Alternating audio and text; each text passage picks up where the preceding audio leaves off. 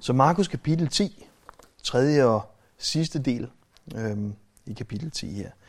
Vi er kommet til vers 28, men vi tager lige sidste del af det, vi gennemgik sidst med, så vi læser fra vers 17 i det, vi allerede har øh, gennemgået en gang. Så Markus 10, 17. Og da Jesus gik ud på vejen, kom der en løbende og faldt på knæ for ham og spurgte, Gode mester, hvad skal jeg gøre for at arve evigt liv? Jesus svarede ham, Hvorfor kalder du mig god? Ingen er god, undtagen en, nemlig Gud. Du kender budene. Du må ikke begå drab. Du må ikke bryde et ægteskab. Du må ikke stjæle. Du må ikke vidne falsk. Du må ikke begå røveri. Er din far og din mor. Han sagde, Mester, det har jeg holdt alt sammen lige fra min ungdom. Og Jesus så på ham og fattede kærlighed til ham og sagde til ham, En ting mangler du. Gå hen og sælg alt, hvad du har, og giv det til de fattige. Så vil du have en skat i himlen, og kom så og følg mig. Men han blev nedslået over det svar og gik bedrøvet bort, for han var meget velhævende. Der så Jesus sig omkring og sagde til sine disciple, Hvor er det vanskeligt for dem, der er meget, at komme ind i Guds rige. Disciplerne var rystet over hans ord, og Jesus sagde igen til dem, Børn, hvor er det vanskeligt at komme ind i Guds rige. Det er lettere for en kamel at komme igennem et nåleøje, end for en rig at komme ind i Guds rige. Men de blev endnu mere forfærdet og sagde til hinanden, Hvem kan så blive frelst? Jesus så på dem og svarede, For mennesker er det umuligt, men ikke for Gud, til alting er muligt for Gud. Og i dag starter vi så fra vers 28. Peter tog ordet og sagde til ham, Se, vi har forladt alt og fulgt dig. Jesus sagde, Sandelig siger jeg, der er ingen, der har forladt hjem, eller brødre, eller søstre, eller mor, eller far, eller børn, eller marker, på grund af mig og på grund af evangeliet, som ikke får det hundreddobbelt igen nu i denne verden, både huse, brødre, søstre, mødre, børn og marker, til lige med forfølgelser og evig liv i den kommende verden. Men mange af de første skal blive de sidste, og mange af de sidste de første. Peter han har som sædvanlig en praktisk indstilling til, til tingene, og han er som sædvanlig direkte. Øhm, så de, der sætter deres rigdom, eller hvad som helst andet, øh, før Gud, kommer altså ikke ind i Guds rige. Men vi, der har forladt alt for at følge dig, Jesus, hvad får vi så, spørger Peter. Og Jesus han svarer, at der er ikke nogen, der har givet afkald på noget for Jesus, uden at få meget mere igen. For Jesus og evangeliet selvfølgelig. Ikke for humanisme, ikke for egen ære osv., men dem, der har givet afkald på noget oprigtigt for Jesus og for øh, evangeliet, får meget mere igen. Der står selvfølgelig ikke, at vi får den samme slags igen. Det er ikke sådan, så at vi ved, at hvis vi giver en 10'er, så får vi øh, 1000 kroner igen. Øh, ligesom hvis man har øh, øh, forladt øh, sin mor, så får man heller ikke 100 møder igen på, på samme måde. Eller sin kone, jeg ved ikke hvem, 100 kroner. Øhm, øhm, men, men, men selvfølgelig får man, får man øh, meget mere, eller der står, vi får meget mere igen, 100 folk igen i denne her verden. Nogle gange er det tilfældet, at man får tilbage samme mønt. Det vi får i denne her verden, er naturligvis fordi, at vi, når vi kommer til tro, kommer ind i en ny familie. Og den familie hedder kirken. Vi forstår det bedst, når vi prøver at sætte os i, i, øh, i de, de første kristne sted og læser apostlenes gerning af de første par kapitler, øh, kirken efter pinsedagen, hvor vi ser, øh, at, at de første troende de fandt sammen, og de holdt sammen som en familie. De kunne ikke, de, kunne ikke, øh, de der var taget til Jerusalem, bare tage øh, tilbage, hvor de kom fra. For der var ikke nogen andre troende der, der var ikke nogen øh, kristne der. Så de holdt sammen, og de, dem, der havde noget, solgte, hvad de havde for at, at tage sig hinanden. Øhm, der, der, kan vi, der kan vi se, hvordan de rent faktisk kommer ind og bliver en ny familie, og hvordan de får de her ting 100 folk igen på den måde. Men når vi kommer ind i en ny familie, eller kommer ind i familien, så følger der også forfølgelser med. Forfølgelser på grund af evangeliet. Husk på, at kristendommen dengang var forfulgt, og kristendommen den dag i dag er den mest forfulgte religion i verden de sidste 100 år er der slået flere kristne ihjel på grund af deres tro end i hele kristendommens historie. Men heldigvis slutter Jesus af med også at sige, at ingen, der følger Jesus, eller der er ingen, der følger Jesus, uden også at arve evigt liv i den kommende verden. Vers 32. De var på vej op til Jerusalem, og Jesus gik foran den. De var rystede, og de, der fulgte efter, var bange. Så tog han igen de tolv til side og begyndte at sige til dem, hvad der skulle ske med ham. Se, vi går op til Jerusalem, og menneskesønnen skal overgives til øverste præsterne og de skriftkloge, og de skal dømme ham til døden og overgive ham til hedningerne. Og de skal håne ham og spytte på ham, piske ham og slå ham ihjel, og tre dage efter skal han opstå. Så de var rystet eller forundret og bange. Jeg går ud fra, at apostlene var forundret over den måde, Jesus gik derudad på, og, og hele den skare, øh, der fulgte efter dem, var, var direkte bange, og sikkert også øh, apostlene. Jesus han er på vej mod Jerusalem for sidste gang, og de, der følger ham, har en eller anden forståelse af, at det er farligt. Det har han også fortalt nogle gange. Øhm, som jeg forstår det, så er der flere slags mod. Der er den slags mod, hvor vi i en akut situation, i en nødsituation, løber en risiko, nærmest som en reaktion uden at tænke os om. Ligesom i, i øh, hvis der er et trafikuheld, der vil opstå, og vi løber ind og skubber en eller anden til side og sætter vores eget liv på spil, inden vi når at tænke os om. Det, det er en form for mod. Men så er der de situationer, hvor vi planlægger at gøre noget, hvor vi løber en risiko, og ved det øh, dage, uger, måneder i forvejen, ligesom folk, der tager på en mission, øh, som missionærer, eller folk, der skal udsendes med, med militæret, der ved i lang tid i forvejen, her der løber vi en stor risiko. Det er en anden, det er en anden form for mod, en mere øh, måske permanent, eller en, en, en, en længerevarende tilstand. Og jeg tror, det var der, disciplene var. De vidste godt, her der sker noget farligt, vi har ikke det fulde overblik, men, men det lyder ret farligt, når han går og fortæller de her ting. Øhm, men vi følger ham alligevel. Men Jesus var et helt andet sted. Jesus han løber ikke en risiko. Han løber ikke, han, eller han løber ikke bare en risiko. Han ved 100% hvad der skal ske. Han tænker ikke her, der kan jeg øh, komme galt afsted. Han ved godt, hvad der skal ske, og han har fortalt dem, hvad der skal ske. Jesus han risikerede ikke sit liv for os. Han gav sit liv som løs som for mange. Og Jesus han ville ikke have, at de 12 apostle var øh, uvidende om det. Så han tager dem til side og fortæller dem, at han vil blive pågrebet, han vil blive tortureret, ydmyget og dræbt, og tre dage efter opstå. Det har han fortalt dem før, hvor det heller ikke øh, ser så godt ind. Alene her i Markus evangeliet, øh, 8.31, lige efter at øh, disciplene de bekender, be, bekender, at Jesus han er Kristus Messias, så står der, så lærte han dem, at menneskesønnen skulle lide meget og forkastes af de ældste og ypperste præsterne og de skriftkloge og slås ihjel og opstå tre dage efter.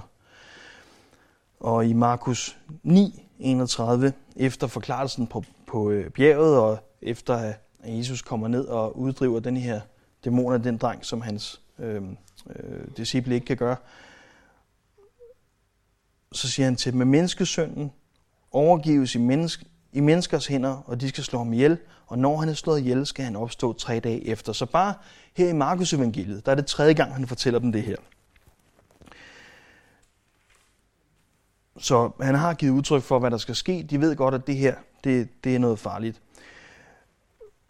Deres reaktion er så her i vers 35. Så kommer Jakob og Johannes, Zebedeus øh, sønner, hen til Jesus og sagde til ham, Mester, der er noget, vi vil bede dig om at gøre for os. Han spurgte dem, hvad er det, vi her skal gøre for jer? De sagde til ham, lov os, at vi må få sæde i din herlighed, den ene ved din højre, og den anden ved din venstre hånd. Jesus sagde til dem, i ved ikke, hvad I beder om. Kan I drikke det bære, jeg drikker, eller døbes med den dåb, jeg døbes med? Ja, det kan vi, svarede de. Jesus sagde til dem, det bære, jeg drikker, skal I drikke, og den dåb, jeg døbes med, skal I døbes med. Men sæde ved min højre og ved min venstre hånd står det ikke til mig at give nogen. Det gives til dem, som det er bestemt for. Her der kan vi tale om at, at blive som børn. Øhm, der er noget, som de her Zebedeus sønner gerne vil have, Jesus han siger ja til, før de øh, rigtig har sagt, hvad det er. Øhm, og de har fået en sjov idé. De tænker, lad os gå hen og så bede om den højeste stilling i det rige, som, som Jesus han vil oprette, inden Peter han gør det. Så bliver han rigtig tosset. Øhm, og vi ved fra Matthæus 20, at de brugte mor. De brugte far i knep. De tog deres mor med. Øhm, og deres mor er ikke hvem som helst. Deres mor er formentlig Salome øh, og søster til øh, Jesu mor Maria. Vi kan ikke sige det med sikkerhed, men øh, hvis vi kigger på de kvinder, der er med ved korsfæstelsen og bruger udelukkelsesmetoden, så kan vi se i Matthæus 27, at der er den her kvinde med, som er Zebedeus søndernes mor. Det er helt sikkert hende her. I Markus 15, der kan vi se, at de andre er nævnt ved navn, og så er der ikke skrevet Zebedeus-søndernes mor, men der står Salome i stedet for, formentlig den samme person. Og i øh, Johannes 19, også ved korsfæstelsen, korsfæstelsen øh, står der hans mors søster, altså Jesu mor, Marias søster. Og det tyder på, at det er den samme person, de her tre beskrivelser. Ja, det kan man tage for, hvad man vil. I hvert fald tager de deres mor med, og hun spørger også, om ikke han vil være sød at give dem øh, den højeste plads på højre og venstre hånd, altså øh, nummer et og, og nummer to i, i det næste rige. Jeg ved ikke, om ikke de bare var kommet op og slås om, hvem der skulle være højre hånd og venstre hånd. Det er også de her, der hedder Tordensønderne. Øhm, en lille, en lille øh, footnote.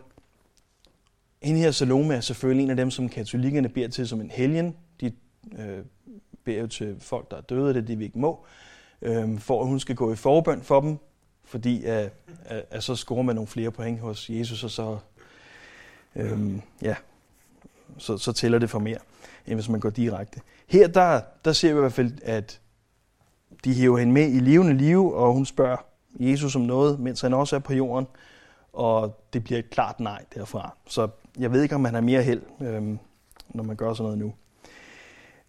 Jesus siger så, kan I drikke det bære, jeg drikker af? Og at drikke af et bære er både i Gamle og Nye Testamente tit brugt som at dele skæbne med nogen, men oftest at modtage en straf. Oftest er det ikke noget særlig rart at drikke øh, det her bære, som man bliver tildelt. I åbenbaringen 16, øh, hvor der står om Babylon, der står der, den store by gik i tre stykker, og folkeslagenes byer styrtede sammen, og det store Babylon blev ikke glemt af Gud, men han gav det bæret med sin harmes og vredes vin. Og der står, hvis man slår op flere gange i åbenbaringen om, om øh, Guds harmes bære og Guds vredes bære. Så vi ved, at Jesus han tog straffen for os. Det bærer han drikker. Det er hele verdens synd, alle vores øh, synd. Og, og det var ikke noget, han så frem til. Så sådan som jeg læser det her, så siger han, kan I dele den skæbne, som jeg skal gennemgå? Ikke at de her, de skal bære alle folks synd, det er kun Jesus, der gør det. Men den her skæbne og, og dø for sin tro, kan I dele den? Og det er ganske givet ikke sådan, de har forstået det. Så de siger, ja, ja, vi kan i hvert fald sagtens øh, drikke det her bære og blive døbt med den samme øh, dåb. Og det er heller ikke sådan, de andre apostle forstår det, for der står i vers 41. Da de ti andre hørte det, blev de vrede på Jakob og Johannes, men Jesus kaldte dem til sig og sagde, i ved, at de, der regnes for folkenes fyrster, undertrykker dem, og at deres stormænd misbruger deres magt over dem. Sådan skal det ikke være blandt jer. Men den, der vil være stor blandt jer, skal være jeres tjener, og den, der vil være den første blandt jer, skal være alles træl. For end ikke menneskesønnen er kommet for at lade sig tjene, men for os selv at tjene og give sit liv som løsesum for mange. Så nu bliver der ballade. Øh, et af apostlenes favoritemner, øh, når de diskuterede, det kommer op igen, og det var, hvem er størst i blandt os? Hvem skal være størst i det her øh, politiske rige, som Jesus han etablerer? Og de andre, de er sure på Zebedeus sønnerne, fordi, eller formentlig fordi de øh, kom først med at spørge. De fik ideen først og hævde deres mor med og det hele. Og de tænker, åh oh, nej, nu har de fået lov til at drikke bæret, og vi ved bare, at det er sådan en ekstra velsignelse, de får, og de, de har fået lov til at blive døbt med den samme dåb, og vi er rigtig jaloux nu. Men Jesus han kalder dem til sig, og så giver han dem en af de vigtigste instrukser i at følge ham. Vi forstår selvfølgelig, at vi følger Jesus i eksempel, i det eksempel, han sætter. Og øh, det samme gjorde apostlene, Det var de kaldet til. De fulgte ham rent praktisk selvfølgelig, gik i hældene på ham, men, men var selvfølgelig kaldet til at efterleve hans eksempel i efterfølgelse. Altså imitere Jesus.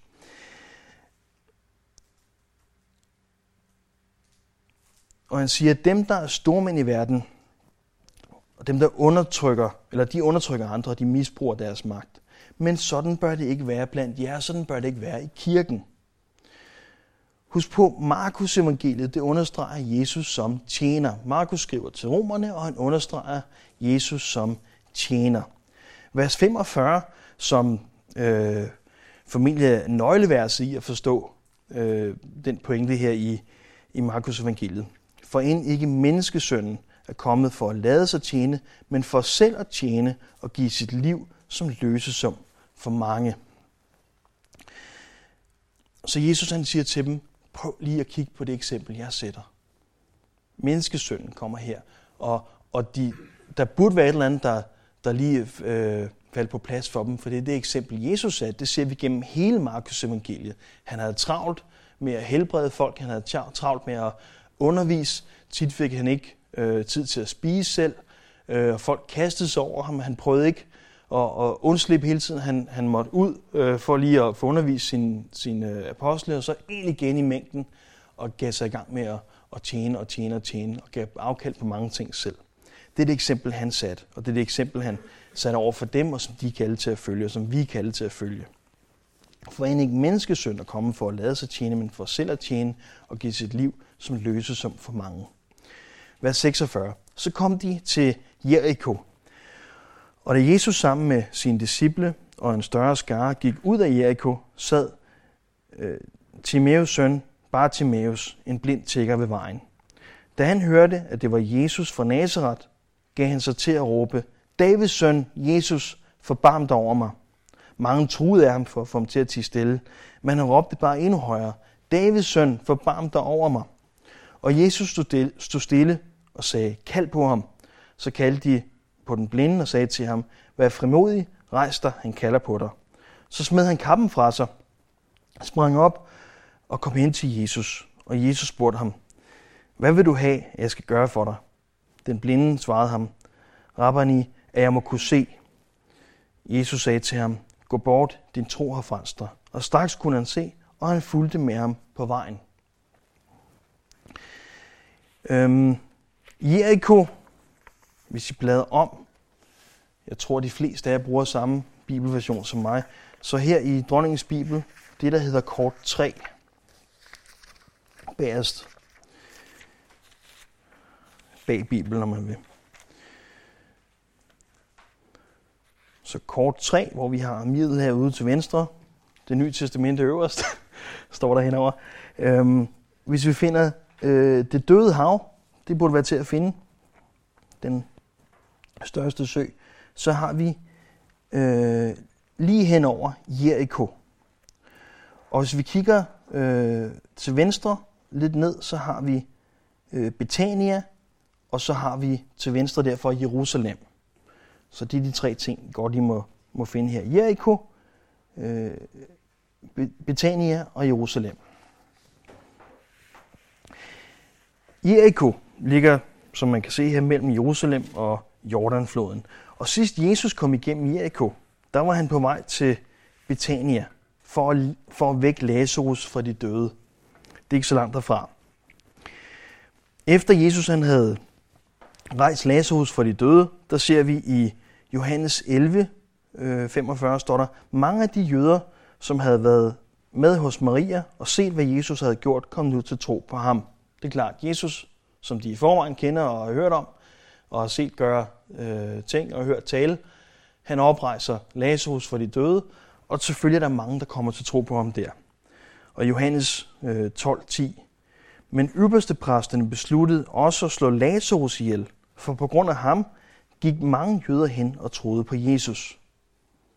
Så hårdhjertet som de var, så tænker de, ja, det er rigtigt nok, ham her havde været død tre dage, Jesus oprejser ham. Det burde få dem til at tænke i nogle andre baner, men så tænker jeg, det var da rigtig irriterende, for nu er det endnu sværere øh, at tale folk væk fra Jesus. Øhm, så lad os, udover at have planlagt at slå Jesus ihjel, så er det en god idé, hvis vi også får, får taget livet af Lazarus. Øhm, så rigtig mange i det område vidste udmærket, hvem Jesus var, og rigtig mange var kommet til tro på ham. Det står der her. Jesus han havde altså været i området på vej øh, for at gøre det, for at, øh, han har været i Jericho på vej til Betania øh, vestpå for at øh, vække Lazarus fra, fra de døde. Og de, der rejste den modsatte vej, altså østpå, de har helt sikkert fortalt videre om det her. De har helt sikkert taget denne her beretning med. Det har nok kørt rimelig meget op i hovedet på dem, og rigtig mange af dem har kommet til, til tro på Jesus. Så de, der har rejst øst, de har fortalt om Jesus, de har fortalt om Lazarus, til alle, der ville høre. Det var trods alt sådan nyheder øh, kom rundt dengang. Og en, der var rigtig god til at høre, og som sad ved vejen hele dagen, det var Bartimaeus. Bartimaeus betyder bare søn af Timaeus. Han var blind, og blinden blev regnet for at være særlig ramt af Gud. Det var ikke sådan, som man dømte eller bedømte blinde, ligesom man øh, dømte umoralske mennesker, folk, der var grebet i ægteskabsforbrud osv. Der, der, der havde man sin egen mening om dem, man havde sin dom om dem. Men blinde, de var allerede dømt. Gud havde jo allerede dømt dem, så der var slet ikke noget at snakke om. De var absolut nederst på ranglisten, måske lige over øh, toller, øh, skatteopkræver, som jo var landsforrædere. Så blinde de blev regnet for at være særlig ramt af Gud. Der var ikke meget sympati at hente for dem. Øhm, og det til trods for, at der angiveligt har været mange blinde på det tidspunkt på grund af øjensygdomme, der ikke kunne kureres, som man kun kunne gøre værre, infektioner, øh, parasitter, og så stenarbejde, som der jo ligesom blev lavet ret meget af i Israel. Og vi ved, folk, der laver stenarbejde uden beskyttelsesbriller her, herhjemme, rigtig mange af dem får på et eller andet tidspunkt noget i øjet, de i hvert fald skal på hospitalet med. Og det har også været tilfældet der. Ingen beskyttelsesbriller, ikke nogen hospitaler, ikke nogen læger, man har lyst til at, at lade en røre ved, ved, eller lade dem røre ved ens øjne. Så der har været mange blinde, og de er blevet behandlet rigtig dårligt. Hvordan blinde blev behandlet er også indikeret her på den måde, de behandler Bartimaeus. Lad os prøve at stoppe op en gang, og så bare sætte os i hans sted. De ved, at Bartimaeus er blind. De omkringværende. De ved, at Jesus han helbreder og udfører mirakler. Rigtig mange af dem må have hørt om, at han har oprejst Lazarus fra de døde. Og en ting er, at der ikke er nogen, der, der fører ham hen til Jesus. Der siger, hov, hej, øh, der sidder jo ham den blinde, og nu kommer ham der Jesus. Lad os lige øh, få ham skubbet over til ham. Øhm, men da han begynder at råbe op, øh, og råbe på hjælp til den eneste, der kan hjælpe ham, så truer han det, de endda af ham for at få ham til at tige stille. Der er ikke, der er ikke meget sympati der. Men tonen den får en anden lyd, da Jesus han kalder ham over til sig. Han siger, jeg har fat mod, han kalder på dig. Øhm, og Bartimaeus han smider så sin kap og får famlet sig vej til, til Jesus. Prøv en gang at tænke på, hvad det kræver for en blind tigger at smide øh, sin kappe. Det er, både han, det er formentlig hans, hans mest værdifulde eje. Det er både hans parasol og paraply. Øh, så vidt jeg forstår, er det også den, der, der indikerer, at han er tigger. Øhm, og ja, uden den, så... Øh, ja, det, det er nok det eneste, der kan gøre hans liv endnu værre. Det er formentlig det, det mest værdifulde, han, han ejer. Men den kaster han fra sig og, og styrer mod Jesus. Og Jesus siger så, hvad vil du have, jeg skal gøre for dig? øhm, og Bartimaeus kunne have kommet med nogle sarkastiske svar, så jeg troede, det var mig, der var blind, eller hvad tror du selv? Men det er ikke den situation, han er i, og der er en årsag til spørgsmålet. Læg mærke til, det er det samme spørgsmål, som Jesus han stillede Zebedæus-sønnerne, Hvad vi her, skal gøre for jer? Men deres ønske var et, et øh, værtsligt ønske. De ville, de ville gerne have øh, mere autoritet, de ville gerne have magt. Det var af kødet. Se, øh, den anden. Bartimaeus, han ville gerne helbredes. Han ville gerne kunne se. Og det gør Jesus for ham med det samme. Han siger, gå bort, din tro har frelst dig, siger han. Og der skulle han se, og han fulgte med ham på vejen. Jesus han siger rent faktisk, din tro har frelst dig. Øh, ikke bare helbredt dig. Han kunne, øh, i hvert fald den måde, det, det nye testament er skrevet på, var der masser af andre ord, han kunne have brugt for helbredt. Og tit, når Jesus helbreder, øh, så har vi øh, et helt udvalg over, øh, som jeg ikke vil udtale, men der kan betyde helbredet, restaureret. Det her, det betyder øh, direkte frelst. Det er ikke det ord, der normalt bliver brugt for helbredt. Og han siger, at din tro har frelst dig. Hebræerne 11.1. Tro er fast tillid til det, der håbes på, og bevisning om det, der ikke ses. Den her mand er frelst ved tro. Han tror på, at Jesus er Messias. Han kalder ham Davids søn. Den mest brugte, øh, eller den mest brugte messianske titel. Det her det betyder, at han, at han erkender, at det er Jesus, der er Messias. Det tror han på. Han, han forstår, og han tror på, at Jesus han kan og vil hjælpe ham. Han siger, forbarm dig over mig. Også selvom de andre truer, så råber han bare endnu højere. Der står han, han råber, øhm, eller, eller brøler, øhm, med, ja, det, det er en helt vanvittig måde at gøre det på. Det er, det er ord, der også er brugt om, om den måde, når folk, øh, der er besatte, de skriger på, og også om øhm, øh, fødselsskrig, når, når kvinder føder. Så han, han råber andet end bare, Davids søn, forbarm dig over mig. Han, han skriger helt sindssygt, selvom de andre øh, tror af ham. Han ved godt, det her, det er ham, der kan hjælpe mig. Det her, det er, det er den eneste redning, jeg har. Og han tror på, at han kan og vil hjælpe. Han siger, forbarm dig over mig. Og det uden at have set Jesus, eller set hans helbredelser, øh, eller nogle af miraklerne, kun hvad han har hørt fra folk, der er kommet forbi. Han har hørt fra en hel masse, der er kommet forbi. Han har sat nogle ting sammen selv. Hans tro kommer til udtryk i handling, da han smider ja, formentlig sit, sit mest dyrebare eje for at komme hen til Jesus. Og husk på, det var det, som den rige unge mand fra vers 17, han ikke kunne. Han kunne ikke gå fra sin egen del. Han havde, han havde sin rigdom for øje. Sin rigdom i den her verden. Jesus helbreder ham, og Bartimaeus følger efter Jesus. Så det første, han ser, det er Jesus. Og da han har set ham, så tager han ikke sit blik fra ham igen. Han følger efter Jesus mod Jerusalem. Vi ved, at vi ved fra Matthæus, at der faktisk var to blinde, og at de begge blev helbredt og fulgt Jesus. Øhm, formentlig er Bartimaeus nævnt ved navn for senere at kunne identificere en kendt trone. Altså det her var formentlig en, man kendte, og så kunne man identificere ham, en for området her, der så kunne vidne om Jesus. Men der var to. Så hvad kæder begivenhederne her i kapitel 10 sammen? Jeg tror på det perspektiv. Hvor er dit blik? Hvad har du for øje? Vi starter kapitel 10 med at, at høre om skilsmisse. Det giver lidt sig selv. Lad være med at kigge uden for dit ægteskab. Lad være med at, at bare se om en mulighed for at omgås øh, Guds institution på. Den rige unge mand, han havde sit blik på sin rigdom i den her verden, sin status. Da de går mod Jerusalem, der er disciplene øh, rystede eller forundrede og bange, fordi de har faren i Jerusalem for øje. Men Jesus han har et himmelsperspektiv, han kan se igennem. Zebedeus sønnerne de bad om en trone, som man kun kan få som belønning, som man kun kan få tildelt.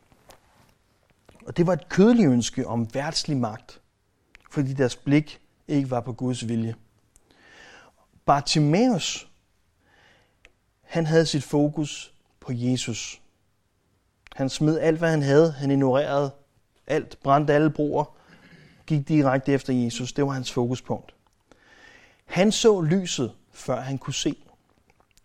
Og da han kunne se, slap han ikke, slap han ikke Jesus af syne igen. I juli 1952 forsøgte øh, Florence Chadwick at svømme fra øen øh, Catalina til Kaliforniens kyst. Det er øh, 42 øh, kilometer i den civiliserede verden, og 46 mil, hvis man bruger det barbariske system. Hun var, hun var allerede den første kvinde til at svømme begge veje over den engelske kanal, altså frem og tilbage over den engelske kanal. På det tidspunkt, der var det så tåget, at hun for det meste ikke kunne se hendes følgebåde. Så nogle langdistancesvømmere, de har et par følgebåde med, som kan hive dem op selvfølgelig, hvis, øh, hvis der bliver brug for det. Ellers ville det være, være alt for farligt.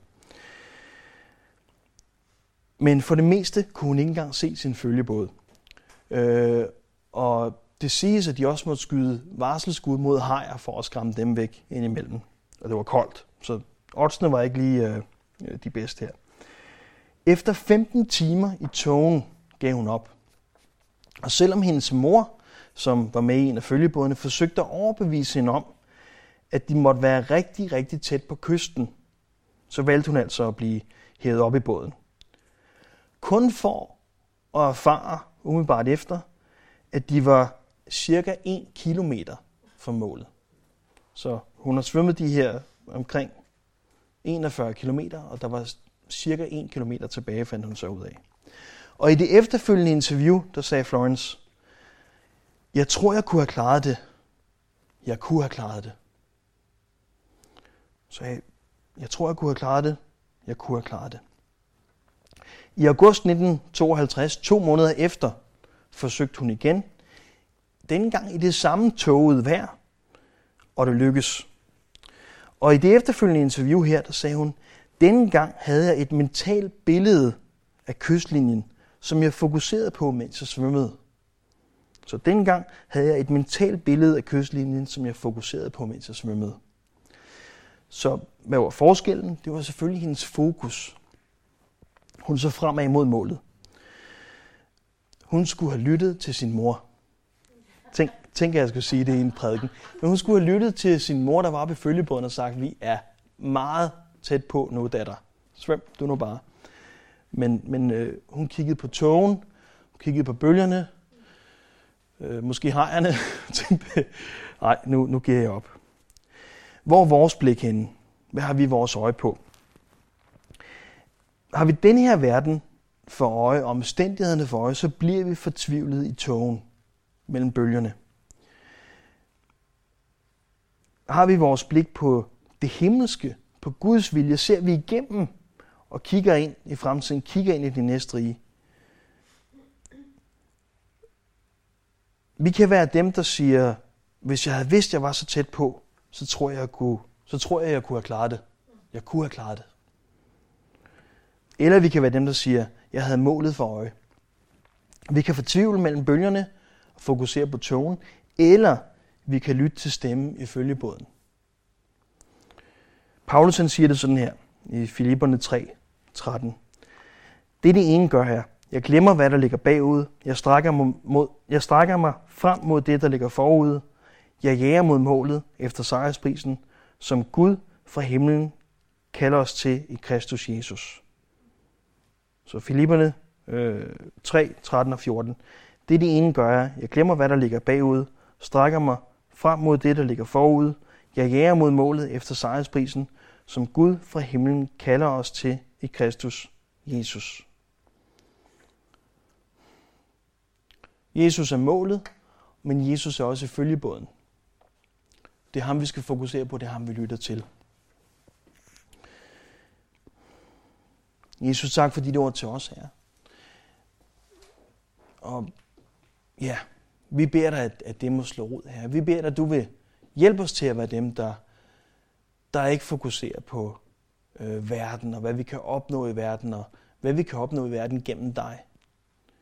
Vi beder dig her, at du vil hjælpe os til at, at kigge igennem alt, kigge igennem tågen og bølgerne, og se dig og lytte til din stemme, Jesus.